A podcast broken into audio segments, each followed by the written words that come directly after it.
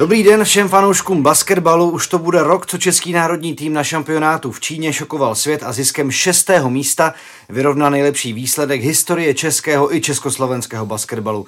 Výkony mužské reprezentace v Česku vyvolaly nečekaně silnou vlnu zájmu o basketbal a způsobily i dočasnou a do té doby bezprecedentní basketmánii. Co z ní zůstalo, jak vypadají tehdejší zápasy s ročním odstupem a jaké vlastně byly klíčové situace nebo faktory, které český tým dovedli v Číně tak daleko. O tom všem budeme v následující zhruba hodině diskutovat s aktéry šampionátu. Tehdejším kapitánem Pavlem Pumperlou, ahoj. Nihau, jo, dobře, jo, pamatuju si dobře. A nynějším kapitánem Vojtou Hrubanem, to by ahoj. Ahoj. Od mikrofonu zdraví Jiří Kalemba. Tak eh, debata to bude asi veselá, to vypadá od samého začátku. Uh, hoši, jaké, má, jaké, jaké je vaše nejoblíbenější vzpomínka nebo nejsilnější na ten šampionát? Jestli jako jedna je, nebo to máte nějak jako celek? Pavle. Já myslím, že eh, jednoznačně nejsilnější zážitek byl loučení u autobusu před odjezdem našeho týmového fotografa, který si tam našel místní lásku a objímal se s ní před autobusem jako při odjezdu do války. Sledoval ho přitom poctivě celý autobus, zatleskal mu při vstupu, to, to ve mně zůstane asi navždy. Tě. To byla spousta emocí, to je pravda, víc na hřišti. No a basketbalový, tak těch by tam bylo, těch by tam bylo spousta a, a těžko jmenovat jeden i po tak dlouhé době. Nevím, jestli bude možný vůbec něco vypíchnout, ale, ale asi nejsilněji zůstává z těch basketových okamžiků teda ten, kdy jsme, ta chvíle, kdy jsme na hřišti pochopili, že vlastně ty Turky porazíme a postoupíme ze skupiny a, a že ten šampionát tou minutou, kdy se to přelomilo v to, že už jsme, jak Jarda Bojačík se na mě podíval v tu chvíli a říká, ty vole, Pampy, to už bude stačit, ne? A já mu odpověděl, to už bude stačit. tak vlastně tahle ta chvíle, kde, kde se to přelomilo a zjistili jsme, že vlastně z toho turnaje najednou bude obrovský úspěch, ať už se dál stane cokoliv. Takže to je ve mně jako silný moment. Tak eh, jako první bych asi vypích tady ten samý, ale tak nebudu trapně stejný, takže vemu jiný, protože jich tam bylo opravdu dost. Já vemu to, že vlastně po posledním zápase, eh, to jsme ještě viděli, že se Pampitel loučí, to jako vem stranou, ale k tomu se dostaneme všemu, k tomu jasně, se dostaneme. Ale my jsme prostě, přišel jsem do šatny a teď jsem si sednul a přesto jsme ten zápas prohráli, tak jsem si sednul, dal jsem tu láhev, napil jsem se a říkám mi konec, jako, a hmm. jako kluci bylo to dobrý. Bylo to Nebylo fajn, to špatná jízda. Nebylo to špatný, kluci, jako asi se na to bude dlouho vzpomínat, a je to tak. No a k tomu jsem se právě chtěl dostat, protože teď to bude rok, já jsem vás takhle svolal k tomu, abychom nějak jako s takovým odstupem hezkým to jak zkusili nějak střízlivě bez emocí, když se nám možná vrátí, jako zhodnotit. Uh, já jsem se k tomu šampionátu ale samozřejmě během toho roku vracel hodněkrát, ať už to bylo kvůli knize, anebo i kvůli tomu, že prostě člověk se potkal se spoustou lidí, ve kterých to jako zůstalo. I lidí mimo vůbec jako basketbalovou komunitu a bublinu. Vy jste v ní samozřejmě pořád, ale jak často jste na to naráželi uh, jako v různých konverzacích, nebo v té sezóně nebo v tom roce prostě teď co od toho uplynul, protože mně přijde, že to jako pořád nějakým způsobem docela rezonuje, že to s lidmi zahýbalo. Máš úplnou pravdu, pořád je to hodně, hodně je to znát a hlavně eh, jako pokaždé, když potkám někoho, koho jsem dlouho neviděl, tak první, co za poslední rok je gratuluju k Číně, jo. Což, je, což je vidět v tom, že, že ty lidi to prostě hodně chytlo a že ten basket jako najednou prostě vystřelil obrovsky. Uh, což se předtím jako nikdy nestalo, takže já myslím, že to, uh, že se na to hned tak nezapomene, protože tohle to jakoby to, že ten basket najednou byl prostě centrem, centrem pozornosti a centrem dění, tak to se zapomíná docela špatně a jsem za to hrozně rád, protože si to plně zaslouží. No teď, když to Vojta řekl, tak uh, jsem si uvědomil, že když by mi teď někdo po tom, co jsem podepsal ve Slávi, řekl gratuluji k Číně, tak si myslím jistý, jak to bude úplně myslet. Tak Jarda a... Tvrdík tě mohl Takže, a, ale je pravda, že to, že to mám hodně podobně, a, že na to lidi fakt reagují, reagují doteď a, a díky tomu to naše jméno, jak toho basketu, tak ale i individuálně každého z nás získalo hrozně na hodnotě a já to vidím ještě i z trošku jiného hlediska, že já toho třeba využívám a nebo přichází mi to vhod eh, v mé další činnosti a to jsou motivační přednášky, které chodím říkat do firem a nebo různě třeba i pro sportovní svazy. A v podstatě jenom díky té, tomu mistrovství světa v Číně to moje jméno rezonuje mnohem víc u mnohem hmm. jako širšího spektra lidí, což je právě díky tomu blázinci, co to vyvolalo, protože říkám, ty naše jména byly tehdy slyšet a, a myslím si, že jen tak se na ně nezapomene, hlavně když to budeme ještě poctivě přiživovat. Já teda jako díky vám jsem taky byl na pár přednáškách jako potom na nějakých klubech a školách, takže za to vám jako zpětně takhle taky díky. Uh, že jsem se k tomu jako mohl ještě pořád vyjadřovat. Ale poslední věc ještě takhle vzpomínková, než se dostaneme k tomu šampionátu, tím zápasům, tak uh, a na to se mě právě lidi taky hodně ptali, protože to zajímá konfrontace s Čínou a tím režimem a věcma tam. Když ještě zůstaneme u těch historek, co jako jste tam tam stran organizace anebo uh, věcí nelogických, věcí uh, restriktivních jako nějakým způsobem zažili. Já jako často vyprávím to, když eh, váš trénink a všechny ostatní tréninky šly v televizích, v šatnách, kdy byl nějaký televizní okruh a ty tréninky byly snímaný, což je úplně jako nemyslitelná bezprecedentní věc, ale co tak ještě jako exotického uh, z Číny se vám vybaví z toho zážitku, s tou zemí? Nechtěli nás tam jenom pustit na ten trénink, to Nechtěli. je pravda. Nechtěli. Protože, jsme si, protože nás půlka, půlka z nás si po týdnu nošení takových těch klasických akreditací na krk, tak uh, jsme tak jako postupně se to rozvolňovalo, že samozřejmě nikdo nikdy nechtěl vidět. Ale najednou prostě jeden den je vidět chtěli a, a v tu chvíli jako jsme nebyli vpuštění, tak to bylo jako taková zábavná, zábavná historka, zvlášť to, že vlastně tam jsme začali všichni dohadovat, už to bylo naše vedení nebo vedení FIBY, jenomže ho nikdo nerozuměl, protože ty hmm. zaměstnanci mluvili anglicky, takže v tuhle chvíli samozřejmě to bylo takový docela jako vtipný, a jsme se do toho docela bavili, to už bylo jako později s tom turnaj, takže v tu dobu už to bylo docela vtipný, ale jako tam to bylo dost, no, to jako, uh, těch konfrontací s, tě, s tou kulturou a vůbec jako s, s jazykem, s tím, že vlastně nikdo nikomu nerozumí a a podobně, jako tak přemluvit taxikáře k tomu, aby někoho někam odvést, jsem netušil, že se budu muset jako dělat, jo, že budu muset prosit taxikáře, aby mě vzal na adresu, kterou mám na papírku v čínštině. Jo. Nás jako... v Pekingu jako asi osm taxikářů odehnalo jednak na nádraží a pak od hotelu nás nechtěli prostě brát, protože jako tušili, že s námi budou jako problémy, protože budeme chtít jako něco říkat v jiném jazyce. Vlastně. No, já jsem jim ukázal na mapce, jako kam chci na metro, tady na tu stanici a stejně jako ne, stejně jako vůbec ne, zmiz, jako, že ještě by natáhl se otevřel mi dveře jako, jako pokynul směrem ven, tak, tak to, to bylo první, první zážitek s taxíkem, tak jsem pochopil, že to nebude úplně jako ideální. No. Já jsem jel jednou neoficiálním taxíkem a tím jsem se nechtěně dostal do velmi nebezpečné situace, kdy po odjezdu z nějakého místního tržiště a jsem si stoupil poctivě do řady na taxíky, kde stálo asi 40 Číňanů přede mnou a, a odchytla si mě nějaká partička a řekla, že mě vezme jejich autem. Tak na což jsem reagoval, že ne, že si počkám na taxík, který stál nějakých 15-20 těch jejich co to tam mají za, za měnu a Janu. Janu. Juhanu, přesně tak.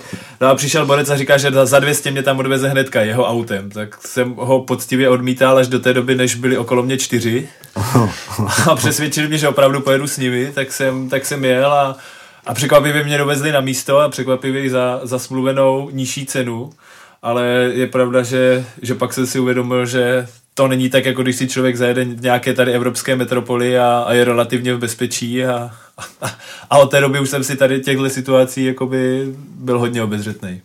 No tak jako já jenom, když mám jako chodit takhle k dobru eh, jednu historku, tak to byla hned po příletu, kdy nám na hotelu oznámili, že tam nebydlíme, že tam nemáme žádné jako rezervace.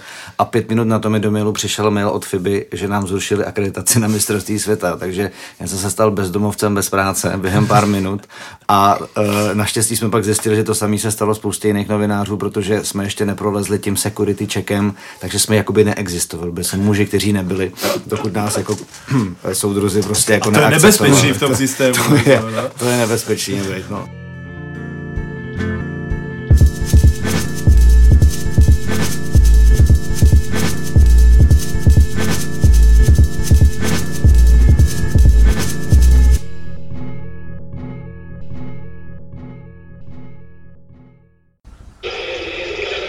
Tak ten okamžik se blíží. Poprvé v historii samostatné České republiky naši basketbaloví reprezentanti nastupují eh, proti Spojeným státům.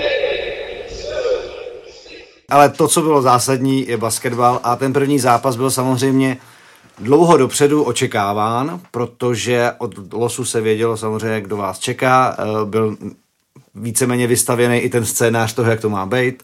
A, a ten první zápas proti Spojeným státům byl braný jako vlastně velký svátek pro český basketbal. Jak jste to vnímali vy, když jste viděli tu soupisku americkou, která trošku prořídla samozřejmě eh, vinou těch omluvenek, ale i tak tam samozřejmě byli borci, kteří mají určitou kvalitu. Jak jste jako vnímali um, vůbec jako to očekávání před tímhle zápasem a to, jak proti tomuhle soupeři se prostě chlap proti chlapovi jako nějak poprat? Tak eh, já myslím, že na jednu stranu nám bylo líto, že tam nebudou ty největší hvězdy, na druhou stranu jsme byli docela rádi, že nedostaneme takovou sodu, no. přeci jenom, přeci jenom, eh, kdyby přijeli v plném složení, tak ten zápas vypadal asi jinak. Takhle, takhle jsme si chvílema ukázali, že s nimi můžeme hrát, jsme s nimi drželi tempo a že nám to takový, jako řekněme, dalo takový zdravý sebevědomí. On se nakonec ukázalo, že s nimi jako mohl hrát jako mm. spousta, spousta týmů. Že se někdo porazil. Že se někdo porazil, ale myslím, že kdyby se s nimi hráli jako později v tom turnaji, jak to vypadá taky jinak. Mm. Ale jako myslím, že to, jak ten první zápas, tak jsme s nimi hráli vyrovnanou čtvrtinu, tady dobrých 10 minut, tady dobrých tam 10 minut a všichni si říkali, tak jako když můžeme hrát s ním, tak můžeme hrát s kýmkoliv, jo. No to tak samozřejmě pak jako nebylo, ale v tu dobu to nikdo nevěděl, jo. No, e, já teď jsem se na ten zápas koukal zpětně, protože samozřejmě e, čím, ne tak jako velký jména, ale e, pořád to byl jako hrozně atletický výběr a, a, a vy jste jako byli tváří tvář jako řekněme vy jste čelili, vy jste vlastně čelili tomu, té rychlosti a té dynamice na polubovce. Ty si, Pavle, jak koukal také na Donovena Mitchelle, kolem toho prosviště, takhle udělal, takhle si prohodil během nějakého rychlého protiútoku ve čtvrtině míš takhle pod nohama a najednou už ho nikdo neviděl. Taky si uh, čelil uh, stepbacku Kemby Volkera. Jaká jako vlastně je potom konfrontace z toho, když tyhle ty lidi se člověk snaží chytit? Taky si zblokoval Al Jamesa Tatuma, což je samozřejmě jako zase dobrý jako skalp, ale i tak jako atleticky to muselo být jako docela, docela výzvané se tady s tím jako porvat. Tak to já si pamatuju radu Petra Čutka, který před 30 lety hrál proti výběru Američanů někde na nějaké univerziádě a hrál proti Iversonovi nebo někomu takovému, nepamatuju si to přesně a on říká, hele, nechej dělat, co chtějí, hlavně se nehejbej. ono to nějak dopadle.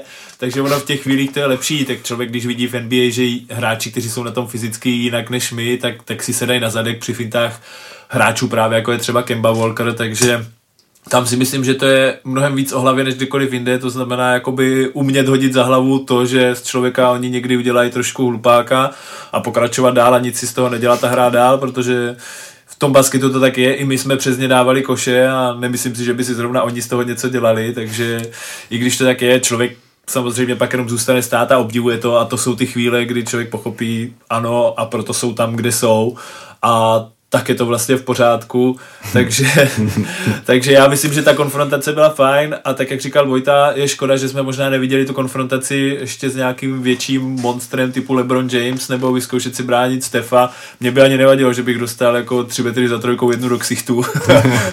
Protože bys nebyl první ani poslední. Přesně tak, jako stalo se to jiným, no a takže by to bylo fajn a, a možná by i z tohohle pohledu bylo lepší, kdyby oni měli ten výběr silnější, tak kolikrát by nám asi bylo příjemnější, že bychom se nemuseli tak strachovat v těch zápasech, kdy jsme potřebovali jejich pomoc proti mm. Turecku nebo proti Brazílii, tak by to bylo lepší, ale, ale tím, že to dopadlo, jak to dopadlo, tak tomu nám může být už jedno. No s Tureckem to byla jako hodně zajímavá věc, ale uh, co jsem právě ještě se chtěl vrátit k tomu začátku, kdy jsme zastavili Renát 7, jako tam říkali, tak potichonku pískej konec, kdy vlastně z té chvilku přehrávali, než se trošku dostali do laufu a, a začali uplatňovat eh, ty své jako dovednosti. Ty jsi vlastně to dal první koše na mistrovství po trestných hodech. Mm-hmm. Pak si dal ještě další uh, koš ze hry po náběhu ze slabé strany, což v tom začátku byla alespoň která mi přišlo, že, jako, že vám vlastně jakoby vycházela. Pohyb bez míče a, a, a přinášelo to jako nějaký jako dobrý situace. Ale o čem to pak bylo? Že se američani spíš probrali, nebo se prostě tohle jako nedá praktikovat celý zápas? tak na nich byla v začátku nějaká trošku nervozita, že jo. jo my, my jsme do toho zápasu šli s, tím, šli s tím, že prostě hrajem a oni bylo jako na nich vidět, že prostě netrefili první střelu, netrefili druhou, netrefili třetí a my zase naopak první dvě, jo. Takže, takže tam byl jako ten takový ten chvilkovej, chvilkový nepoměr toho, že vlastně nám se jako chvilku dařilo a oni zase naopak se trošku dostali jako po deku a proto to bylo těch 11-7, ale pak samozřejmě zabili, trefili, trefili nějakou střelu z dálky první a uklidnili se a bylo vidět, že jako už se pak jako rozjeli postupně. Jo. Ale ten začátek byl z jejich strany uh, překvapivě nervóznější než z té naší. No co byla jako, co já vždycky říkám, jako hrozně zajímavým uh, tématem toho zápasu bylo zjištění, kolik vlastně fanoušků do té Číny přijelo a jakou podporu aspoň minimálně v té Šanghaji budete mít. Ty ostrůvky s českýma vlajkama byli docela hluční, eh, dávali vám docela jako znatelnou podporu. To bylo takový první uvědomění toho propojení té basketbalové komunity a vás, že na téhle velké akci nejste sami a že tam máte za svou podporu. Jak jako příjemný to bylo zjištění, Pavle, tohle to během tohle zápasu nebo i po něm? No, ohromně příjemný, to, to každopádně a já jsem se vlastně hrozně těšil na ten moment, kdy, kdy se jako jedna z mála věcí projeví ta kapitánská funkce, že jako v první vběhnu na hřiště a byl to ten první zápas proti Američanům na mistrovství světa po 37 letech a, a že budu ten, který jakoby ten tým povede na to hřiště. A tak jsem byl právě ten, který první vběhnul a už se ozvali jakoby ti fanoušci, což často ještě v hale nebývají, v tu hmm. dobu, kdy se nabíhá a pamatuju si zápasy v Nymburské hale, kdy jsme nabíhali a, a tleskal nám komentátor od stolku akorát, protože v té hale v tu chvíli ještě nikdo jiný nebyl. A tady jsme vběhli a, a byl to pocit uh, fakt neskutečný, protože tam člověk zaslech jako český hlášky, jenom jako ve smyslu, ve stylu pojďme do toho a podobně, takže, takže to zahřálo u srdce ještě dvakrát tolik a samozřejmě nás to hnalo tím turnajem, uh, protože byli takovým zrcadlem té podpory, která uh, na nás dolíhala z domu, ale samozřejmě byla slyšet jenom z dálky, takže říkám, tohle nám to trošku, trošku zesilovalo. Ono taky, kdo by to čekal, že jako jo, před turnaje byly takový ty jako zvěsti, jo, že federace říkala, ono přijde tisíc lidí a my jo, jasně, to už tisíc lidí, dva tisíce, bla, bla, bla. Ale jako já jsem si do, nedokázal představit, že by prostě tisíc lidí se sebralo a jelo kvůli basketu na druhý konec světa. Jo. A nakonec to tak dopadlo a bylo to něco neuvěřitelného. A hodně tomu pomohl samozřejmě pak ten český dům. Hmm. Kdy, kdy, jsme, kdy, nás to dokázalo s těma fanouškama jakoby propojit, sice ne se všema, ale, ale jako s poměrně velkou, velkým davem, který se tam vždycky schromáždil. Takže, takže to bylo jako taková hezká jízda e, na obou stranách. Takže první zápas 67-88, abychom statisticky připomněli, bylo to 1. září. Eh, Američani dali 15 bodů z rychlých protiútoků a jejich hlavička vás přestříla 31-13. To jenom tak, aby jsme si to dali jako do kontextu, ale byla to první zápas, nikdo nečekal, že byste měli Američany porazit. Nebylo to o 50, byl to příjemný vstup a teď se zase čekala povinná výhra proti Japonsku, který jste znali vlastně naposledy z olympijské kvalifikace. Je to pořád jako velmi jako jiný styl basketbalu, mají novou vycházející hvězdu Hachimuru a vy jste byli v pozici, kdy mm, se fakt jako čekalo, že teda jako musíte vyhrát. Jako, jak, ne, jak nepříjemný to je, anebo spíš jak jste to jako brali v tom, že uh, dva dny po zápase, kde to bylo teda jako, že pojďme tady slavit, jsme na velký akci, najednou na to, že je tam ta must win proti soupeři, který jako i proti Turecku měl sekvence, kdy hrál velmi dobře a umí být velmi nepříjemný. Kapitáne bývalý. No to je těžký, co? No je to, to těžký. Právě, právě. A... No tak nebylo to jednoduchý, to je jasný, protože, jak říkal Vojta, získali jsme sebevědomí v zápase, který jsme prohráli o 20, což se povede vlastně asi jenom teoreticky proti Američanům. A a věděli jsme, bylo to narýsované tak od té doby, co jsme věděli rozlosování zápasů, anebo vlastně už té samotné skupiny, že Japonce musíme porazit, jestli chceme hrát o postup a o ten budeme hrát s Turkama. Ono se to málem ještě dost zamotalo, ta skupina, jak se nečekalo, i tím, že Japonci hráli vyrovnaně s Turkama, Turci s Američanama, ale nakonec to dopadlo přesně papírově tak, jak se předpokládalo. Takže nebylo to nic jednoduchého, ale, ale zase do toho vložím čoudu a ten říká, ty vole, jestli prohrajem s týmem, v kterým je kulhající Nick, tak tak to se na mě nezlobte, to tady fakt nemáme co dělat, protože, protože jejich pivo teď je fazekaš, fazekaš jestli se nepletu, no, že, tak, eh, tak eh, do naší společné jídelny eh, zásadně jezdil výtahem, protože schody nesešel už a, a to se nemíní mu vysmívat, protože Jasně, no. s tím, jakým způsobem běhal nebo neběhal po hřišti, tak nám ještě dělal, a nejenom nám, hmm. ale spoustě soupeřům velký problémy, hmm. takže chápu, co tam dělal, ale, ale pojmenovaný to bylo trefně, pokud jsme chtěli o něco hrát, tak jsme Japonce prostě porazit museli, vycházející hvězda, nevycházející hvězda a, a jsem rád, že jsme to zvládli, protože to byl taky ten zápas, který byl zlomový, protože porazit je a prohrát s Turkama by bylo OK, tak jsme splnili tak nějak předpoklady a, a jelo by se relativně spokojeně domů, hrálo by se ještě, ještě o šanci dostat se do kvalifikace dodatečného olympiádu, takže ale splnil se ten předpoklad, ale myslím si, že kdo si ten zápas pamatuje, tak nic jednoduchého to taky nebylo a Japonci tu kvalitu ukázali v mnoha zápasech. Já si ho pamatuju, a nebylo, to je pravda. Mm. Maraton po zápase, to bylo opravdu jako, to byl běžecký výkon, no. Mm. Kromě toho, kdo bránil teda Nika s dřevěnou nohou. Muž s dřevěnou nohou. Ale eh, co se týká statistik, tak to byl první zápas, kdy jste vlastně poprvé ukázali tu velkou zbraň na turnaj, tříbodovou střelbu. Tady jste měli trojky 25-11, 44% a navíc jste měli jenom pět ztrát.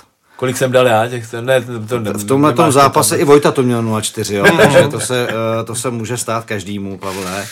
Uh, Blake 6-7, no. Blake a, a, a, a Boči, který měl oba dva 22 bodů, tak to byl takový jako vstup a ukázka teda té tříbodové střelby. No a pak právě přišla věc do, toho, do té konstelace zážitků a, a zápasů a výsledků. Američani skoro prohráli s Tureckem. Kdyby Turci ten zápas získali, byli od toho asi desetinu vteřiny, když faulovali uh, na konci čtvrtý čtvrtiny a, pak hmm. Američani vyrovnali až se do prodloužení. A pak Dokuš Balbaj, který jste asi možná poslali nějaké děkování potom na hotel, nedal poslední čtyři šestky a Američani prostě na konci vyhráli. Já to vždycky vzpomínám tak, že eh, a vždycky říkám svým posluchačům o těch přednáškách, že jsem v Číně viděl dvakrát partu ohromných, velkých a zlomených mužů. A to bylo, jednou to bylo v zápase o bronz, eh, kdy Australani, kteří byli pár vteřin od postupu do finále a měli ten turnaj rozjetý na medaily, tak přišli o medaily s francouzema. To byly fakt jako úplně šíleně smutný. A po druhý to bylo, když jsem viděl Turky, kteří šli po zápase s Amerikou, úplně spráskaný a věděli, že jim mezi prstama protek životní výsledek, kdy mohli porazit Ameriku. I ta hala se přiklonila na jejich stranu jo, a, a vám by to samozřejmě způsobilo jako ohromný problémy. A, a, a vím, že jsme se bavili o tom, že e, jako i podle těch soupisek, tak třeba 8 krát z 10 by vás ty Turci jako teoreticky měli porazit, ale prostě teď to bylo ložený tak, že po tomhle po téhle dece jste asi tušili, že když se do toho zakousnete od začátku, ne, takže to může výjít. A ten zápas byl velmi turbulentní. Jak jste jako vlastně jako vnímali teda tenhle tuhle konstelaci, anebo to, jak jako Turky jako basketbalovi nějak přibrzdit? Protože samozřejmě uh, lidi jako Osman, Korkmaz a Ilyasova, který ten zápas odehrál bídně a díky tomu oni byli jako na tom tak špatně, tak uh, pořád jako měli velké zkušenosti a velkou kvalitu. Jak jste to, jak jste to vnímali předtím? Tak eh, já myslím, že tam že to, tohle ten samozřejmě výsledek z toho Ameriku nám hrálo karet hlavně si myslím, hlavně si myslím v tom směru, že Uh, že jsme věděli, že pokud nám to prostě ten den půjde a že, že, uh, že jako je budeme držet za sebou a budeme ten lepší tým a aktivnější, tak jako hledat po takovýmhle, takovým prohraným zápase jako hned ten další nějakou jako velkou vnitřní sílu k tomu, abyste dokázali zvrátit a to tak je těžký, jako to, to, se, to se musí nechat. Ale, ale já si myslím, že by jsme byli o, o, tolik horší, o tolik horší tým a v takovémhle zápasem vlastně o všechno se ty, se ty rozdíly strašně smazávají. Hmm. A je tam v tu chvíli už je prostě úplně jedno, jestli je to NBA, jestli je to Česká liga, jestli prostě hraje, já nevím, prostě kdekoliv, to je úplně fuk, jo. Myslím si, že v tuhle chvíli prostě rozhodovali jako ještě víc než vždycky maličkosti a to prostě, kdo to bude chtít víc a, a kdo udělá pár dobrých rozhodnutí. A my jsme vlastně v tom zápase, kromě prvních snad minuty druhého poločasu neměli jakoby slabou chvíli. My jsme dokázali celou dobu hrát konzistentně, jeden útok za druhým, to, co jsme chtěli. A bylo, na těch Turcích bylo vidět, že prostě oni nemají jako ty psychické síly na to, aby se dokázali, aby se dokázali vyhecovat, aby dokázali zlomit. Takže prostě my se ten den byli mnohem fyzicky, psychicky odolnější a asi to bylo i díky tomu zápasu s Amerikou jejich. Jo, já můžu jenom doplnit, že oni v podstatě a, se párkrát zkoušeli vzedmout, mm. ale právě tou naší jakoby konzistencí, tak uh, i když se nám jakoby dostali relativně na dostřel, tak uh, my jsme právě, to je ta psychická síla, o které mluvil Vojta, tak jsme si z toho vůbec nic nedělali a to byly ty první chvíle, kdy se začala projevovat ta ohromná jakoby vnitřní síla toho týmu. Že my jsme prostě jeli dál a věděli jsme, co chceme dokázat, věděli jsme, co to znamená a taky jsme věřili v to, že prostě ty Turky dokážeme nějakým způsobem zlomit a ono se to pak tak ukázalo, že, že už se pak pouštěli tak, jak to dělá ten zlomený tým, do těžkých střel, hodně individuálně to zkoušeli strhnout a to už pak mělo jakoby relativně malou šanci na úspěch. No a jenom jako když velmi uh, telegraficky projdu ten vývoj toho zápasu, tak uh, Čedy Osman na začátku byl jako celkem aktivní, dal 11 prvních 16 tureckých bodů. Vojta vyrovnával v 6. minutě na 11-11, pak uh, pod košem 13-11, boči pull-up jump, 15-11 se vedlo. Vypadalo to jako, že jste ten turecký nástup, nebo tak jste vlastně dokázal nějakým způsobem jako utlumit. Pak to poprvé Turci otočili, my jsme vedli 26-19, pak na jednou byla šňůra na 20, 26-27, ale na kterou jste právě zase dokázali zareagovat. Blake dal trojku, potom uh, získal míč a bylo to 32-27. Pak teda přišel ten začátek třetí čtvrtiny, kdy uh, to byla jako šílená série, kdy oni přišli Wilbekin, ty si Vojto pak na ztrátu, Mahmutoglu za 3, za 2 a za minutu 50 to bylo 43-43. Jenomže za to jste potom se uh, měli um, Vojta nájezd a vlastně jste jako dokázali se znovu schopit, což jako vždycky po té sérii turecký přišla nějaká vaše reakce, což jako víceméně chápu, že pro ty Turky to bude těžký a přesně u vás to asi potvrdilo nějakou sílu toho, že jste věřili, že v jakýkoliv situaci se to dá zvládnout. A pak tam byly samozřejmě ty Eliupy na Ondru Balvína a přišlo mi, že potom uh, Vojta tam schazoval na Ondru podkoš, na 60-53 byl timeout a za půl minuty na to dal Blake na Ondru další Eliup, 60-53. A od té doby mě teda od polubovky přišlo, že Turci to úplně zabalili. Jak jste to vnímali vy? Protože samozřejmě v zápasech se může stát vždycky jako něco dalšího, ale fakt mi přišlo, že jak ta jejich lavička, která byla úplně jako po nějaký párty, tak na tom hřišti začali prostě úplně po sobě koukat, štěkat a jako úplně se nějak jako rozložili. No já nevím, když vzpomenu na mistrovství Evropy ve Slovinsku 2013, tak trenér Budinský na mou poznámku, že hrají Eliub na Rudio Fernandeze, poznamenal, oni dají jeden Eliub, my jich dáme pět. tak se to projevilo až o sedm let později v Číně. a došlo to. Došlo, došlo na jeho slova. A to byla ty ale... Ty si pokladnice teda vzpomínek. To byla ale právě ta, právě ta chvíle, která je dokázala vlastně zlomit, nebo jako samozřejmě tam těch faktorů bylo víc, ale to je takový, toho se říká, dva body jsou dva body, to rád říká Petr Benda, který už moc toho nenasmečuje, tak, tak, to, tak to říká rád, ale on ten smeč, jako ten Eliup, a ještě když se povedou dva takhle rychle, rychle za sebou, ať, ať smeč nebo Eliup, tak v takovýchhle chvílích toto soupeře dokáže nějakým způsobem srazit na kolena ještě trošku víc, protože tam je tam lehoučká, ale taková nějaká jakoby potupa, když to přes hráče někdo zasmečuje, to tam prostě nějak je a v souhře toho ostatního se o to ještě mnohem hůř zvedá a samozřejmě po takhle jednoduchých koších se vždycky v tomhle, za tomhle stavu po sobě už ti hráči koukají, kdo vlastně tam teda měl pomoct a, hmm. a proč se to stalo a ještě když se ta situace stane podobně dvakrát po sobě, takže jo, věřím, že tohle byl taky ten zlomový okamžik. No a pak eh, možná přišel jeden z tvých eh, nejsladších layupů na světě, úplně ten poslední koš v posledních vteřinách a začal se slavit. Uh, jaká, jaká to byla pro vás, jako, jak to byl silný moment? Protože už jste samozřejmě tušili, že to vedení je velký, že míříte za postupem, to znamená splnění toho základního cíle, se kterým jste do Číny jeli. Ale ještě jste to navíc předvedli proti týmu, který jste jako dokázali rozebrat uh, před spoustou českých fanoušků. Tak uh, co, jako, co jako, jako běží hlavou takhle v tuhle chvíli, když tahle ta práce pak přinese takhle dobrý výsledek? Tak my už jsme slavili, to jenom Pampy honil čísla tím letem, že jo. Ne, abych dal koš v tom historickém zápase, víš, aspoň nějaký, to jako není jen tak. Budu vzpomínat s nulou na historicky to nejde. Tak bychom se vrátili k serióznímu, no. no uh, já se tady podívám, jestli tady nějaký koš, počkej. Já A tady jsou, tady jo, možná koš proti Polsku, dostaneme se. To bude můj koš, dobrý, dobrý, dobrý. Vojta dal trojku, Vojta toto, no. Byl jsem tam taky, ale. Samozřejmě. No. Uh, Jo, ta poslední minuta už byla jako hodně o emocích, no. Tam vlastně v tu chvíli, už to, myslím, to bylo ještě o to jako hezčí, že, že se nemuseli, se nemuseli jako bát do konce a že jsme, že jsme mohli jako v klidu si vychutnat ten moment. Právě to skandování těch fanoušků, tu jako radost toho, toho vlastně, že už nám to jako nemůžou sebrat, si to můžeme v klidu hrát a v klidu si to užít, to bylo vlastně ještě o to hezčí. Žádný drama prostě. Žádný, jako žádný drama, jo, že no. jsme se nemuseli stresovat, věděli jsme prostě tu minutu do konce. Jako musím říct, že ještě pořád, ještě pořád jsem se jako koukal minutu 30 do konce a říkám, to je to o 9, jako ještě furt to, ještě furt to, ještě furt to, a pak už jako říkám, ne, teď už je jako konečná, teď už to prostě neotočej.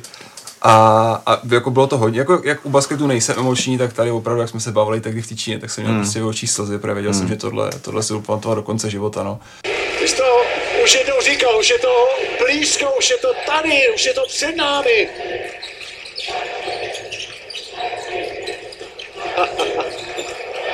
A my všichni, náš tým, my tady na komentátorském stanovišti, diváci doma, u televizních obrazovek si můžeme vychutnávat fantastické skandování Češi, Češi, které se rozeznívá tady Šanghaj Oriental Center, vidíme úžasné emoce na hřišti. Fantazie! Historický zápas se se mění v historický moment a my postupujeme mezi 16 nejlepších týmů na světě pak už jenom zbývalo to, aby si pampila ten svůj layup. No. no. já si tam pamatuju ještě jeden moment, který si myslím, že už byl ten poslední hřebík a potom právě přišel Jarda za mnou a říká, ty to už bude stačit. A to bylo, když dostal balón Iliasova na trojce. No, ten byl bídný, co já jsem, zápas, já no. jsem ho bránil a, a vystřelil trojku a hodil sebou na zem a rozhodčí zapískal. technickou. A já v tu chvíli říkám, tak jestli tohle mi pískl jako faul, protože jsem věděl, že bude chtít faul, uhnul jsem mu a potočil jsem se po rozhodčím a pískl technickou. Mm. To znamená ten rozdíl, že když by střílel tři šestky dál teoreticky, tak ještě je mohl jako na poslední chvíli trošku vrátit do zápasu, ale tou technickou se to zlomilo, takže tady to si pamatuju, aspoň to je ten můj světlý okamžik, na layup jsem zapomněl. Ale takhle, Boxcore řekl, že Turci měli jenom tři ztráty, což je docela zajímavá věc, ale vy jste jinak přeskákali 41-26 a e, na body vlastně e, z vymezeného území ze šestky to jste vyhráli 48-20, což jako proti týmu, o kterém se říkalo, jako má vlastně výškovou převahu a Erden a prostě i Ilyasova může hrát pod košem, tak to bylo jako docela, docela velký důkaz toho, jak moc jste to jako chtěli víc, podle mě, řečí takhle čísla. Myslím, že to museli hlavně satis- satisfakce pro pivoty, protože vlastně před turnajem všichni furt mluvili o tom, že my nemáme pivoty a že mm. bez veselky to bude špatný a že, ne, že bude muset všechno ostřelovat zvenku a najednou jsme jako toho soupeře, který jsme měli porazit, tak jsme úplně jako rozdrtili zevnitř. Takže Jo. v tuhle, v tuhle chvíli jako palec nahoru pro Ondru, pro Paťu a pro Mičeka. No, jako Ondra Balvín 17-11, Patrik Auda 16 plus 9, takže to byly jako super čísla. O- Vojta samozřejmě střelba 8-12, 18 bodů. A Pampy ten layup na konci. Takže... to tam ani nemáš těch papírech. Mám tak to tady. Mám, jestli byl tvůj nejsladší v kariéře, proto jsem se to zeptal. Hele, uh, dobrá, tak nechme ještě trošku emoce, protože eh, to, co na té právě Šanghaji, a už to Vita zmiňoval, bylo krásný. Byl ten český dům, respektive ta česká restaurace, která byla jako takovým, takovou centrálou pro potkávání českých basketbalových fanoušků. A vy jste tam uh, dostali úplně triumfální přivítání a prostě úplně super, super party to byla. Uh, což málo komu se asi na takovémhle šampionátu jako může vlastně jako i podařit vlastně jako týmu, protože nevím, jestli jste tohle třeba v roce 2015 eh, k- na mistrovství Evropy při tom přesouvání všem, jako jestli něco takového vlastně jako, mm, jako mohlo být, ale tady to byla, to byla úplně jako fantastická věc. A my že jste museli ráno od- odlítat, my taky, samozřejmě do Shenzhenu, takže jako všechno muselo proběhnout v klidu, je jasný, ale... vyspali jsme se v letadle, to bylo No. no. v pohodě, no. 2015 to neprobíhalo, jsme si kupovali pivo na lavičku, to si pamatuju, tam bylo všude, všude zavřeno, tam, takže tam jsme hodně neslavili, no, ale Český dům nechám komentovat tebe. Mě necháš komentovat no. Český dům. No, tak ty řekla, počkej, to jsem měl komentovat hned po tom, co řekl Jirka, protože byla krásná návodná otázka, na tu se dalo odpovědět tak určitě. Ano, jasně. Protože jo, nepoštěstí se to jen tak a na to, že by se to poštěstilo v Číně a ten Český dům byl, byl extra fajn nápad, kromě toho, že jsme si mohli dát svíčkovou guláš nebo nebo vrabce ze zelím, tak, eh, tak tam byla, žebra, nebo koleno. tak tam byla ta možnost jakoby se potkat s těma fanouškama a, a sdílet ty emoce, o kterých to chtě nechtě prostě je. Tady tyhle věci a, a sport, sport samotný. A, a člověk, kromě toho, že si dá nějakou děkovačku uh, na hřišti potom, tak, tak už do toho kontaktu nepřijde a potom to jako hráč sleduje z dálky. Takže tenhle ten kontakt si myslím, že, že byl hodně příjemný. No a pak teda přišlo první cestování do Shenzhenu, kterýmu já jsem jako začal říkat, že to je asi největší sauna na světě, protože když jsme vyšli před hotel a člověk neměl náhradní triko, tak do pěti minut se mohl jako vrátit a znovu se osprchovat. To bylo jako zajímavé podmínky. Ale uh, vás čekal zápas Brazílií. Já když jsem se jako koukal na takové ty všechny statistiky, tak jsem říkal, Brazilce, co si říkali, jsou starý, průměrný věk 31, jo, jasně. A pak jsem se podíval vlastně na náš tým a tam byl průměrný věk 30, jo, že vy opticky ale vypadáte mladší, než na papíře jako vlastně jste. A, ale jako pořád se jako teda říkalo, že byste víceméně vaším stylem basketu na tenhle ten brazilský tým jako mohli třeba ho nějakým způsobem překvapit. Ale to, co se stalo, to bylo jako to, bylo, to byl takový šok. Já jsem nepamatuju, kdybych, a nejenom v basketu, ale ve spoustě jiných jako sportů viděl český národák někdy takhle v klidu odrežírovat jako zápas od A do Z. No, kromě jako jedné situace, když tam padly nějaký dvě trojky ve třetí čtvrtině, vy jste jako měli furt vlastně navrh a oni vypadali, že to úplně prostě jako od druhé čtvrtiny vidí, že to, jako ne, že to nepůjde, že to nebude jejich den. Jaký jako byl váš setup toho, jako co jste si jako řekli, že tak jsme tady, ale jako jdeme do toho dál a prostě věříme, že teď můžeme porazit úplně každýho? Jak jste to jako vnímali, Vojto? Jako víceméně, jak to říkáš, no to vlastně jako bylo docela divný, jo. No. Protože my jsme, my jsme jako přišli na, tři na ten zápas a šli jsme tuším s bočím, jsme šli tunelem a on říká, hele, tyjo, já jsem z toho letadla úplně jako vyřízený a jako nejsem úplně nejčerstvější jako před zápasem. A říká, mi jste tady vzpomínal uh, trenér Budínského, tak já vzpomínal Láďu Hojku, který byl tehdy kondiční a říkal, když se cítíš před zápasem unavený, tak to je super, to při cvičení se třeseš a pak budeš připravený, tak jsem mu to řekl, jsme se tomu zasmáli. A pak jsme šli v poločase a říkám, ale ono jako oni jako neběhají, jo. Oni jako prostě nehrajou, oni neběhají, my jsme šli rychleji, jsme šli o krok dřív a jako bylo to až takový jako jako překvapivý, já myslím, že i pro nás, ne asi, že jak to vlastně dobře šlo a že když jsme potom jeli zpátky jako busem, tak říkám, hele, jako čekal jsem dneska všechno a že si budeme nadávat, že to skončilo o 22. tak to jsem opravdu nečekal, protože to mohlo být suše o 30. Jako, My jsme byli 29 chvilku no, už dokonce, no. no. 10 vteřinek a dvě desetiny do konce. Pokud eh, chcete nějak speciálně slavit, tak je příležitost už se nic nestane, možná ještě jeden brazilský koš, možná ne, Benete střílí, ještě dopíchl Feliciu a běží poslední vteřinky, dálková střela, spíš taková propagační, ukončuje toto osmifinálové utkání. Česká republika poráží ve skupině K Čenčinu na mistrovství světa Brazílii. 18-násobného účastníka světového šampionátu 93-71. Jo, no to, to já myslím, že jestli se někdy používá pojem, že jsme někoho přejeli, tak, tak to tady jde aplikovat krásně, protože, tak jak říkáš, tím stylem hry, a překvapuje mě, že na to nebyli nějakým způsobem připravení, nebo možná teoreticky byli, ale pak to nečekají, protože to byla jako už od začátku taková smršť, že, že oni se fakt nestíhali jakoby pomalu otáčet a to je jasný, že když pak jakoby se najednou koukneš na tu tabuli a jsi minus 20, tak jako zkus se pak tady do toho dostat, když vidíš, že ten druhý nespomaluje. Já myslím, že tam jako se projevilo sebevědomí, o kterým jsme možná do té chvíle úplně nevěděli, hmm. protože tam jako ta, ta suverenita, jak, jak síla hlavy, tak pak i znovu nalezená síla nohou, tak, eh, tak je fakt jako zašlapala do země a jak říká Vojta, to nemohlo, ale to mělo být, jakoby 30 plus a mohlo nám to dodat ještě trošku víc klidu do toho, do toho zápasu s řekama. A taky jsme to na trenéra poctivě řvali poslední dvě minuty, že není ta chvíle, aby si zahráli všichni a nic proti klukům z lavičky vůbec, ale tohle byla chvíle opravdu to vyhrát o, o, o, co nejvíc. A taky to ale popravdě mohlo být ještě pod 20, takže buďme rádi za ty dary ještě. Takže si to trenér, já jsem to slyšel, tyhle zkazky, že se to úplně neuvědomil v tu chvíli, že ta matematika hraje vlastně pro další zápas jako strašně důležitou roli. Jo, neuvědomil, ale nemáš to od nás, když tak jo. Ne, ne, já jsem to slyšel někde prostě mezi Pekingem a Šanghají, nevím, prostě nějaký Čín to říkal. Samozřejmě jako jedinou skvrnou na tom zápase eh, bylo zrnění Blakea Šilba. To byla výzva! Ale pozor, pozor, Blake Shield tam možná špatně došla, to by byla hodně nepříjemná situace, však také tam okamžitě přiběhla lavička. Pojďme se podívat. Ajajaj, došlápnutí na pravou nohu eh, Barbosy. Jeho levou nohu, jej, jej, jej, jej, jej, to mě bolí úplně za něj což se pak stalo, jako aspoň pro nás novináře, vlastně tím největším tématem asi pro vás, jako jestli bude, nebude na tom šampionátu ještě k dispozici, eh, zkušenosti, střelba, prostě všechno možný. Ale dalo to teda setup takovej, že vy jste mohli prohrát s Řeckem o 11 bodů, za předpokladu, že Američani porazí Brazílii. A najednou během eh, tří dnů a dvou zápasů se úplně změnilo vnímání mi přišlo toho šampionátu, kdy tady najednou se věc, o který se nemluvilo fakt ani potichu, a to, to a tím slovem bylo čtvrtfinále mistrovství světa, tak jako ta konverzace byla úplně reálná. Přesto ale proti vám jako byl soupeř, o který se vlastně čekala trošku medaile, jim to na tom šampionátu nešlo, řekům. Do toho uh, samozřejmě se pořád čekalo, jestli se rozehraje Janis Antetokounmpo tak, jak byli lidi zvyklí z té sezony, že hraje.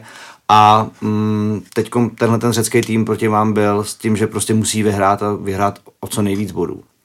Jak jste vlastně přistupovali tady k té další hrozbě? Jako v já se čekám, že se zeptáš na něco. Jako, mě, mě, jako já samozřejmě si pamatuju všechny ty jako okolnosti, ale spíš mi jde o to, jak jako během toho krátkého rytmu tady člověk teda jako uh, se probere, že teda přejel Brazilce a teď má před sebou prostě řecký dvě monstra, tam ty dva bráchy Antetokumpy a, a všechny tady ty euroligový borce a, a nevím, Kalatese a Papa Nikolau a tak dále, který na papíře zase vypadali velmi jako dobře, v přípravě byli skvělí a na tom mistrovství to ještě úplně neukázali. Samozřejmě průměrný Čech si říká, aby to zóna nepřišlo proti tomu českému týmu, jako tady to probuzení. No ale pak eh, samozřejmě přišlo to, že Řekové během chvilky vedli o nějakých těch jako uh, 8, 7, 9 bodů a hned ten, ten strach přišel jako mnohem dřív, než jsme čekali. A možná to vás probralo, nebo jako jak to, s čím se se vypořádali, protože oni měli strašně jako takovou nátlakovou obranu, vy jste přecházeli pár pozic, jak to jako všechno jako ve vás tak nějak jako se odehrávalo. Pavle, prosím. Teď už te. se Teď zeptám jsem se zeptal, teď už jsem se vypovídal, teď jsem se zeptal. Já už jsem čtyřikrát v hlavě změnil svoji odpověď. No, tak dej to nejlepší. A no to byl takový ten uh, typický zápas, který uh, je fajn, že máš, že máš tam ten polštářek, že můžeš prohrát a přitom ho uh, nikdo nesnáší, kdo byl v podobné situaci, protože to je ten zápas, můžeme prohrát o 11, ale prosím vás, nikdo to neříkejte na hlas, protože to je, to je cesta do pekel a známe takový zápasy, kdy se jede někam z náskokem plus 35 a prohraje se o 36. A, a myslím si, že my máme s Vojtou v neblahé paměti naše zápasy z Ligy mistrů, kdy se to nám dva roky po sobě takhle obod stalo. I když v menších, v menších číslech, takže to je hrozně nepříjemný, protože ten zápas začíná za stavu 0-0, ale někde v hlavě začíná za stavu vlastně jakoby plus 11, plus 12. Takže to bylo nepříjemný. Na druhou stranu fajn, že se proti nám nechytili, a je pravda, že co se týká toho Janise, tak eh, se ukázalo nejenom proti nám, ale na celém tom šampionátu, že styl, jakým se hraje evropský basket, anebo vůbec jakoby FIBA basket mimo NBA, to znamená, může nás být pět v bedně, mu hmm. absolutně neseděl a všichni víme, všichni víme proč, ty nechte ho střílet před sebe a buďte v bedně, tak uh, ho docela zastavil, dokázali mu to někteří hráči pěkně znechutit, že si udělal nějaký útočný fauly a, a podobně. Takže na tohle jsme byli docela dobře připravení a, a myslím si, že ten zápas se dal i v pohodě vyhrát a těžko říct, jak by to bylo, kdyby jsme ten zápas museli vyhrát, hmm. jak by to dopadlo, ale zase musím zopakovat, buďme rádi, že, že to dopadlo takhle, i když jsme samozřejmě nemohli slavit už po zápase, což byla škoda. To jenom nenoslavil zase, že jo? Ten už slavil. Už slavil. Ten vyhrul do kruhu a už se tam začal slavit, slavit, slavit a všichni, ale ještě musí počkat na ty amíky. A oni vyhrajou. Bože můj. No tak víte, jakou měl jako důvěru v mě. Eh, No, jako když se vrátím k tomu zápasu, tak vlastně o těch 12 eh, to bylo tady ve čtvrtý čtvrtině po trestních hodech s Lukase 61-49, pak hned Boči odpověděl, pak bylo takový jako divný vyhození, kde dal Paponikolou zadarmo jako koš eh, na 63-51 a zase hned přišly trestní hody a pak přišla technická pro řeckou lavičku, protože oni pak začali být trošičku emotivní, z čehož byl jako trestný hod a pak trojka uh, Bohačíka. To znamená, že vlastně díky tomuhle jsme jako dali čtyři body a hned to zase bylo jako trošku komfortnější. A ten konec byl úplně šílený, to je, jak si pamatuju, že jsem jako ne, na to, jak tu Brazílie byla v klidu, tak tady ten závěr byl úplně hrozný, protože Kalates se pořád dotahoval, pak Boči střílel trestní hody a ještě pět vteřin do konce to bylo pak na 75-84, prostě jako úplně šílená hrozná věc. Satoranský, dobrá přihrávka, Boháčík.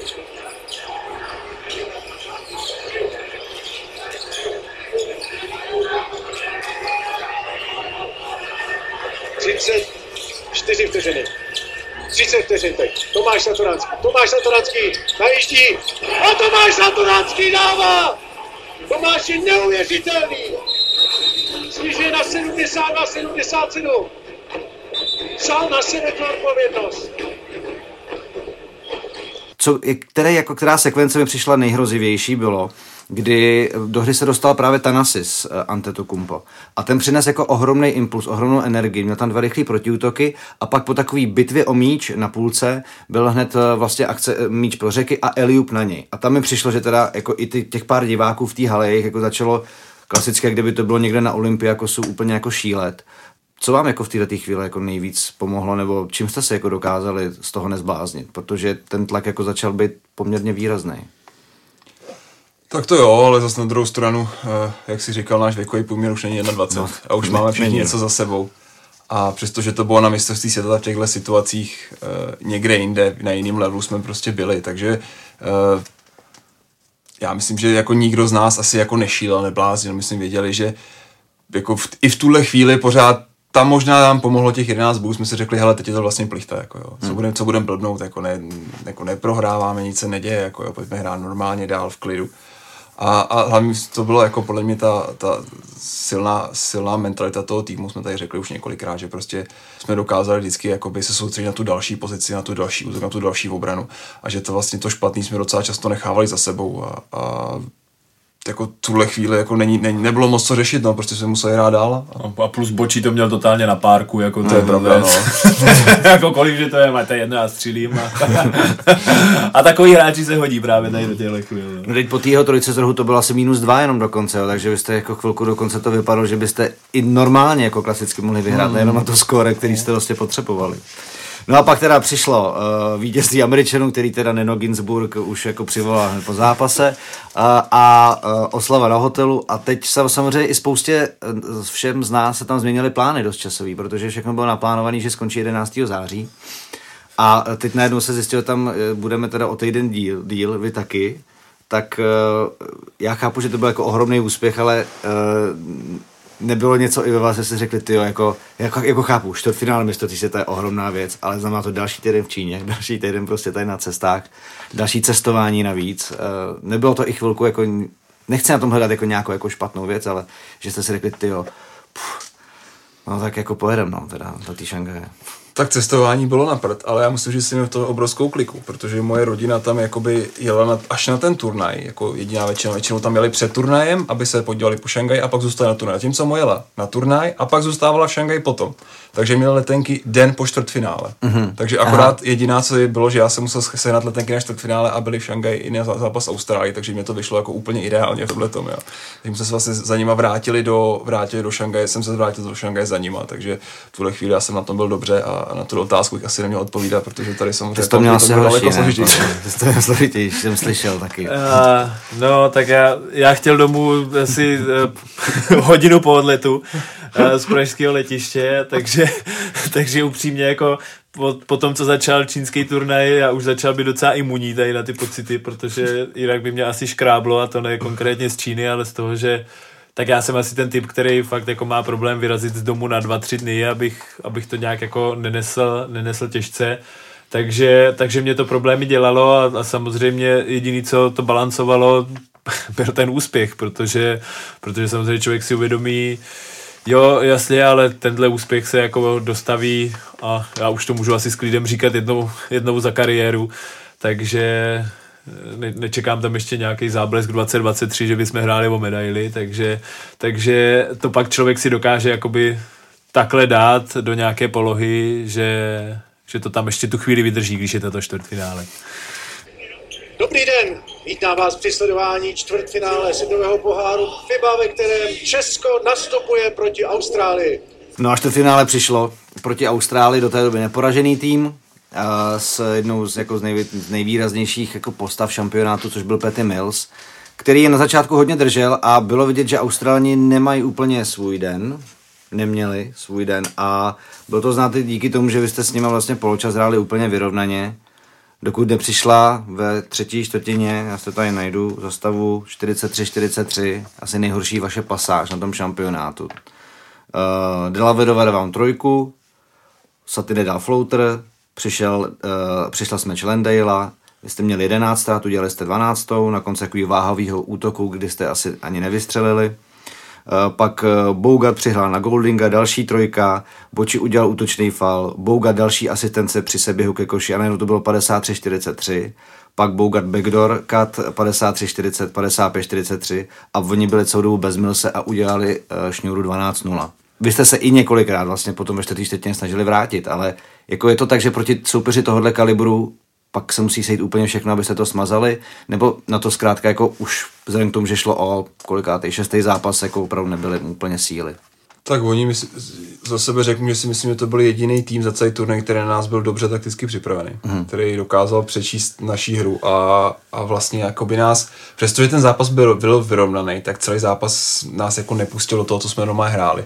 Rychle pohybovat balón, volný střely, to jsme vlastně vůbec neměli. Jo. Bylo to všechno takový jako na sílu a takový upracovaný. Takže ve chvíli, kdy vlastně jim se povedla konečně ta šňůra v útoku, kdy jsme nedokázali jako chvilku být dobrý v obraně, tak v tu chvíli jsme vlastně neměli čím odpovědět. Hmm. A proto tam byla ta šňůra a proto byla jako vyšší, ne, daleko větší než u ostatních týmů, protože jsme se bavili, že největší šňůra Turku byla 8 bodů, jo. největší šňůra, nevím, řeku byla 7 bodů a najednou to bylo prostě 15 bodů, my jsme neměli, neměli jako co proti tomu hrát, protože jsme vůbec nehráli ten den naší hru.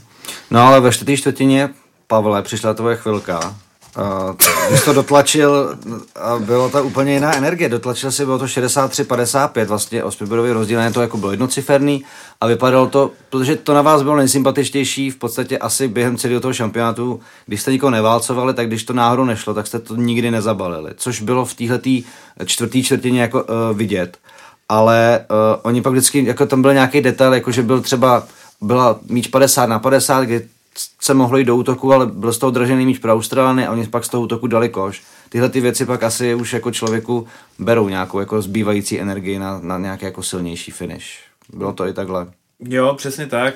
Já myslím, že tím jsme se chtěli prezentovat celý turnaj. Myslím, že nám to vyšlo velmi dobře, což byl bojovný výkon, že jsme tam nepřijeli toho odevzdat a jen tak, jen tak odehrát a když člověk vyhrává, tak se to ukazuje hodně snadno, ta, ta energie přichází docela, docela sama, jak u hráčů na hřišti, tak i u těch z lavičky. Takže tady samozřejmě já osobně jsem ucítil, že jako pojďme, jestli tak ještě teď to zkusit nakopnout, zkoušel jsem do toho vníst tam nějakou, nějakou energii a chvíli se to podařilo, ale tak jak si říkal před chvílí, to by se fakt už muselo to sejít, hmm. museli bychom dát nějaký prostě rychlý trojky, nějaký protiútok a oni něco, něco pokazit ale takhle zkušený tým s takovým sebevědomím na tom turnaji ještě neprohráli a viděli, že prostě nás mají, nás mají docela už jako na lopatě a, a to by bylo hrozně těžké se do toho jakoby dostat fakt úplně do toho, do toho zápasu, že to už si to vyloženě pohlídali. Mills, samozřejmě Australané nikam nespěchají, logicky. Začala poslední minuta čtvrté čtvrtiny. Mills by se říct, ach jo, byl s nejméně vhodnou pro nás. Chvíli se trefuje opět za tři body. Jak jste vlastně vnímali tu atmosféru? Přece jenom je to, je to fakt jako ohromný zápas. Jste mezi osmi nejlepšíma týmama na celém světě. V zápase, kde uh, jako, co si budeme povídat pro český basketbal, jako moc většího v posledních letech jako prostě nebylo. Samozřejmě jste už znali i čtvrtfinále mistrovství Evropy, ale i tak jako tohleto najednou v daleký Číně uh, v takovémhle jako ohromném turnaji největším, který do té doby byl. Vnímali jste to nějak jako jinak v tom vašem harmonogramu, protože přece jenom jako je to věc, který si jako úplně každý den člověk nezahraje. Jako se ptáš, jestli jsme byli plně nervózní, tak asi ne, protože ty zápasy jdou tak strašně rychle za sebou, že to vlastně jako nejde zas tak moc vnímat, jo. Ono prostě, prostě boom, zápas, cesta, zápas, cesta, zápas, jo. A takhle rychle za sebou, to navíc těch emocí bylo tolik, že že v, tom, v tomhle bodě už jsme byli takový trošku jako odslavený a emočně vycucaný, takže, takže já myslím, že se nebyli nějak zásadně nervózní, jsme to brali jako, jako řekněme tomu další zápas, který jsme chtěli vyhrát, ale jako as, asi to nebylo, jako že, bychom, že by najednou říkali ty čtvrtfinále a, jo, a teď to bude jako něco velkého a to asi ne. Hmm. Tak vy jste viděli, že vás pak ještě jsem další dva zápasy čekají, že? takže... to je pravda. no a ten další přišel za necelých 24 hodin, což bylo poprvé rozbití toho uh, vlastně harmonogramu nebo biorytmu, prostě zápas, volno, zápas, cesta, něco. A najednou Polsko, dvakrát jste je porazili v přípravě, Uh, už tehdy jste říkali, že jste cítili, že, tam, že vy jste tam jako asi větším právem, že ta jejich cesta přece nebyla tak úplně jako složitá přes takový týmy, jako uh, jste měli vy. Ale i tak, měli oden, uh, oden na, na vlastně odpočinek víc, což mohlo hrát jako roli tak eh, jaký, jaká vlastně jako byla příprava na ty Poláky, nebo jako dalo se vůbec nějak připravit, nebo jste jenom řešili, abyste se co nejlíp vyspali a na ten zápas se pokusili být alespoň nějak jako fresh, Pavle? Tak asi v podstatě jenom, jenom se odpočinout, zkusit se, jak říkal tak emočně vycucení jsme byli, tak se trošku nahodit a pochopit to, že, že tohle je rozdíl jednoho dvou, tří míst v umístění na mistrovství světa, protože pořád se hrálo o to, jestli budeme pátí, nebo mohli jsme být až osmý což při, pro, při prohře s Polskem by reálně samozřejmě hrozilo, protože tam nakonec vyšli, vyšli američani. Takže to byl zápas vlastně o hodně hmm. a, a tak, jak si říkal ty, a to byla i součást mého krátkého předzápasového proslovu, říkám, eh, přece neukazujeme prstem a nenadáváme na Poláky, jak jednoduchý to měli, aby se dostali tam, kam my a co nás to stálo, abychom nakonec s těma Polákama prohráli hmm. a dokázali vlastně nebo nechali je, aby dokázali, že tam patřili, stejně jako my, což jsme nechtěli dopustit, takže jsem rád, že to tak dopadlo, protože to by byla jako velká černá kaňka. I když sedmý, osmý místo by bylo pořád stejně super, a není tam od šestého takový rozdíl, ale byl by tam ten rozdíl, kdyby ti Poláci byli před námi. No a vlastně ještě pak potenciálně hrozilo, já jsem to tak bral jako uh, za tu sportovní veřejnost, že by vlastně ten jako velmi sympatický výkon za začátku skončil vlastně čtyřma porážkama za sebou, jako Řecko, čtvrtfinále, Poláci a pak třeba Američani, jo, a že by to najednou možná i tohle to trošku schazovalo, jakkoliv prostě jste stejně jako udělali jako kus práce a díru do světa a postoupili jste ze skupiny. Ale uh, tohleto utkání, Poláci vlastně začali trošičku líp, byli asi 15-6. Uh, já jako čistě za sebe laicky mi přišlo, že jste uh, zabrali od té doby, co Saty udělal ten coast to coast věc, to bylo takový jako energizer. Bylo to něco jako co jste jako potřebovali jako tým jako takovouhle akci, abyste se proti ním jako nahodili, nebo to prostě spíš byla otázka času, než to vyběháte a než vám to jako začne jít? Asi nic proti Satého Coast to Coast, ale spíš si myslím, že tam byl ten timeout předtím, který, který pomohl, jo, který to vlastně zabrzdil. Tam jsme si řekli, ale kluci, to prostě nepůjde, prostě pojďme hrát normálně. A pak to vlastně, pak to Saty vlastně nakop tím, nakop tím e, nejdřív prostě měl dunk wall, potom se tam krásně podali s Ondrou, nebo jak to bylo, potom vlastně dával nějakou trojku, a jsme byli zpátky a vedli jsme, jo, takže, mm. takže takže to bylo takhle jako rychlý. No. A tam samozřejmě fungovalo, tam bylo celý tady to bylo vlastně v hlavě. Jako my jsme prostě potřebovali sami sebe nakopnout a hlavně jsme viděli, že nechceme prohrát. Jako, že prostě nechceme prohrát s týmem, jako byli Poláci, nic proti ním. Ale my jsme prostě věděli, že jsme lepší. Hmm. No a jako v tomhle zápase, jestli vás teda něco jako eh, drželo, tak tříbodová střelba, protože vy jste vůbec byl nejlepší tým, který na tom šampionátu střílel za tři body. Já jsem to tady někde měl dokonce vypsaný. Vy jste měli celý šampionát třeba ne, necelých 43% střelbu za tři. A v tomhle zápase to bylo 13-24, takže jako přes 50%. Vojta trefil 4, něco dal i Boči, ten dal 5 dokonce a vlastně to vaše trio Hrubán, Satoranský Bohačík 67 bodů z 94. A důležitá trojka 250 dokonce. Hrubán zkouší trojku a dává ji! Vojtěch Hrubán 84-79. Martin Petr ti udělal celou a ty jeden dribbling, což ty jsi většinou jako střelec, eh, jako, jakože catch and shoot, jakože to je taková to, a tady jako jeden dribbling a vyhodnotil jsi to, tak bylo to za stavu 80 na 79, 50 do konce. Dobrý, no, dobrý den. Dobrý den, mám říct, dobrý jako, den. Nic, nic si neřešil, prostě. Den, den dobrý. Den, den dobrý. tak ve chvíli člověk už má 21 bodů a, a před sebou metr volného místa, tak jako proč bych to nevystřelil, no, mm. jako jo. Takhle, takhle to prostě, ten, ten den jsem takhle prostě cítil, že, že vlastně v podstatě jsem jako dal spoustu košů, který jsem si říkal, že byly těžký, tak jako ještě jeden těžší bych mohl přidat, no. Mm. Takže, takže jako v tu chvíli jsem měl prostě půl metru volná a, a já jsem tak jako tušil, co se stane, protože to jsme zahráli nějak tu asi akci předtím a oni zareagovali úplně stejně, přebrali nás, ale jako pozdě, takže mm-hmm. jsem mhm. věděl, co se stane, takže jsem víceméně věděl, co chci udělat už dopředu. Ale to myslím, že ta, ta, ta byla asi důležitá, že padla, protože tam, tam to, to, jak jsme se bavili, že Turci, Turci zlom, Turky zlomilo Eliasova, tak tak tohle bylo podle mě to, co zlomilo ty, ty Poláky. No a pak si zlomil ještě Pavle ty svým technickým dankem, protože ty jsi šel na smeč, trošku to nevyšlo, ale nakonec se u videa zjistil, že tam jako byla takové jako pošimrání vlastně obroučky jako od polského uh, bránícího hráče a bylo to na 86-80 a v následujícím útoku Poláci přešlápli, i když dali trojku, tak vlastně přešlápli po straně čáru, což ještě mohl být dramatičtější a pak přišel tvůj ještě útočný doskok k dalšímu útoku, takže to byla strašně důležitá sekvence tohleto. Jako, Myslíš, že jako ten, ten, technický dank, Vojta se tady směje, protože říká, ty vole, dej dvojták, dej, dej lejhav a říká, já se tam nemůžu trefit, já už musel zkusit zkusit něco jiného. to bylo daleko horší, to nebylo jenom vole.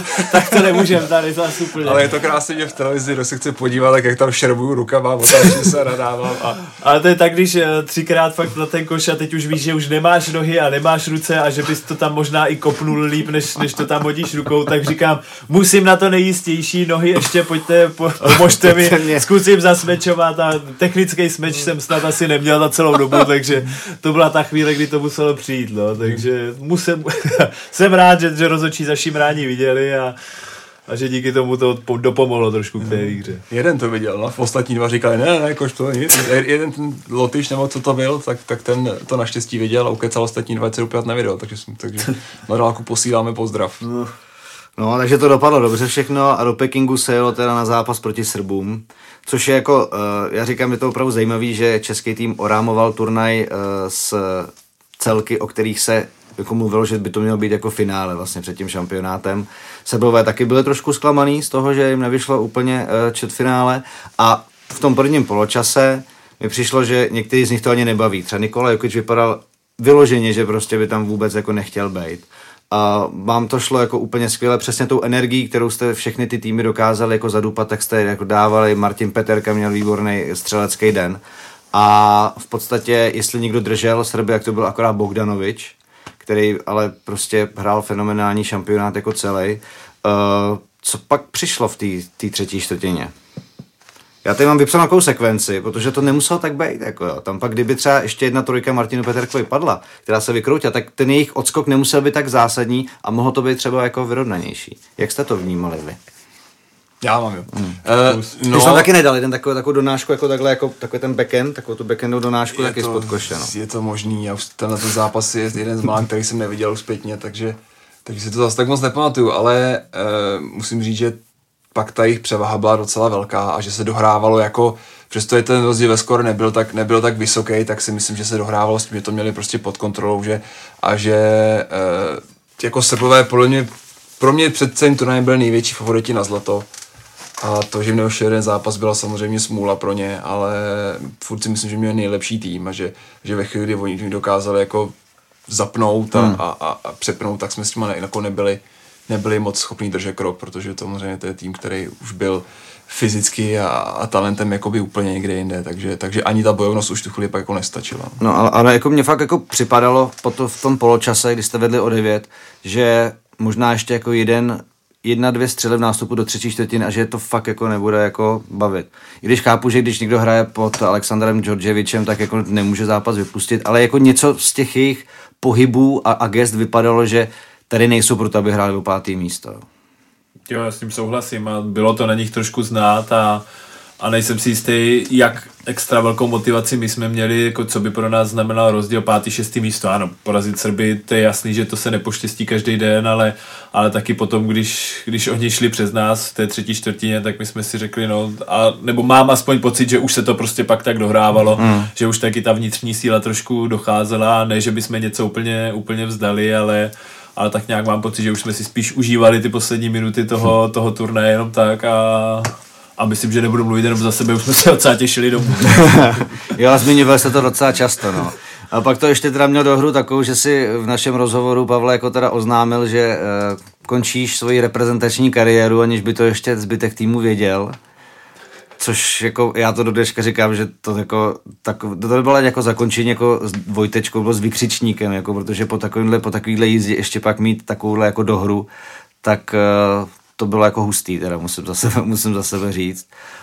No, a... a teď si ta se teď trénoval z reprezentací, takže jak to, jak to vlastně budeš mít? Já jsem v tu chvíli byl, uh, přemýšlel jsem nad tím tak nějak celý turnaj a, a asi v tom hrálo roli to, že se ten turnaj hodně povedl, protože pokud by se nepovedl, tak bych asi s nějakou jako extra pachutí nechtěl v tom hmm. nároďáku končit a, a bojoval bych dál, ale taky zároveň ten necelý měsíc pryč mě dost přesvědčil o tom, že, že mám ty priority dost jinde a že je pro mě čas doma s rodinou mnohem cenější vlastně, než, než už spousta tady těchto reprezentačních zážitků. No ale tím, že jakoby čas, čas ubíhá a, a některé věci se mění, tak to moje absolutní přesvědčení se lehounce zvyklalo a, a pořád nejsem přesvědčený a o ničem, o ničem rozhodnutý, ale, ale teď do nějakých rozhovorů jsem taky říkal, říkám, co ještě bude za dva dlouhý roky, než bude, než bude mistrovství v Praze, snad teda už jakoby v tom novém termínu bude, tak nevím, co se bude dít, ale, ale taky by se mi líbila taková jako lehunká třešnička ještě, ještě se do, týho, do toho týmu na chvíli vrátit a zahrát si před tím domácím publikem, který doufám ještě bude mít v živé paměti to, o čem se tady bavíme. No a tím bych právě rád jako zakončil to naše povídání, protože je to, je to rok, eh, na začátku jsme zmiňovali, že pořád to nějakým způsobem eh, vnímáme, vnímáte, je to v té sportovní veřejnosti znát, že to bylo opravdu jako významný mm, významný jako milník, protože přece jenom to, aby se děti eh, ve školách neučili, koukali na basket, aby si lidi brali práce, nebo aby se koukali na basket prostě během pracovní doby, to pamatujeme asi jenom jako z dob Nagana, takže tady ta další východoazijská sportovní mise to v národu nějak zanechala. A co to ale přineslo podle vás pro český ba- basketbal? E, kromě teda prestiže a nějakého jakože cítíte, jako, že se basket trošku posunul vnímání, ale že zároveň každá další akce bude s trošku větším očekáváním od vás. Vojto. Ano, ano. Ano, ano, děkuju. Ano, ano, to máme mluvit o tom- Přetékáme do basketbalu už jo, pomalinko. jo, to máme, bys mohl napsat knížku, hele, o tom. Tak děkuju, jak já to zkusím. Ale samozřejmě, no, tak ten zájem o basket byl, byl hodně zvednutý a, a vlastně si myslím, že se na to pojedu docela navázat a že kdyby jako nebyla, nebyla ta korona, tak, tak to ještě mohlo pokračovat daleko líp a daleko dál. Teď se to trošku zabrzdilo, ale, ale já jsem si poměrně jistý, že jakmile bude další, další velká akce, tak se znova ukáže, že ten basket zase lidi bude zajímat. Hmm. Že daleko víc než předtím, že teď bude kvalifikace olympiádu, to je samozřejmě jako olympiáda je hodně vysoký cíl, ale pak hlavně na to domácí mistrovství, že zase, zase se vzpomene, že to je ten tým, co byl šestý na mistrovství světa a že můžeme hrát dobře a tak. A tam si myslím, že se to jako vynoří znova, tady ten úspěch a že nám to pomůže v tom uh, jakoby znova ten basket, ten basket dostat do popředí, protože samozřejmě uh, to je potřeba, když řekneme domácí mistrovství, chceme vyprodat halu, tak mm. prostě v tu chvíli potřebujeme potřebujeme něco, co nás tomu navede, co ty lidi jako přesvědčí k tomu, že oni můžou hrát dobře. Pavle, pojď to nějak hezky zakončit.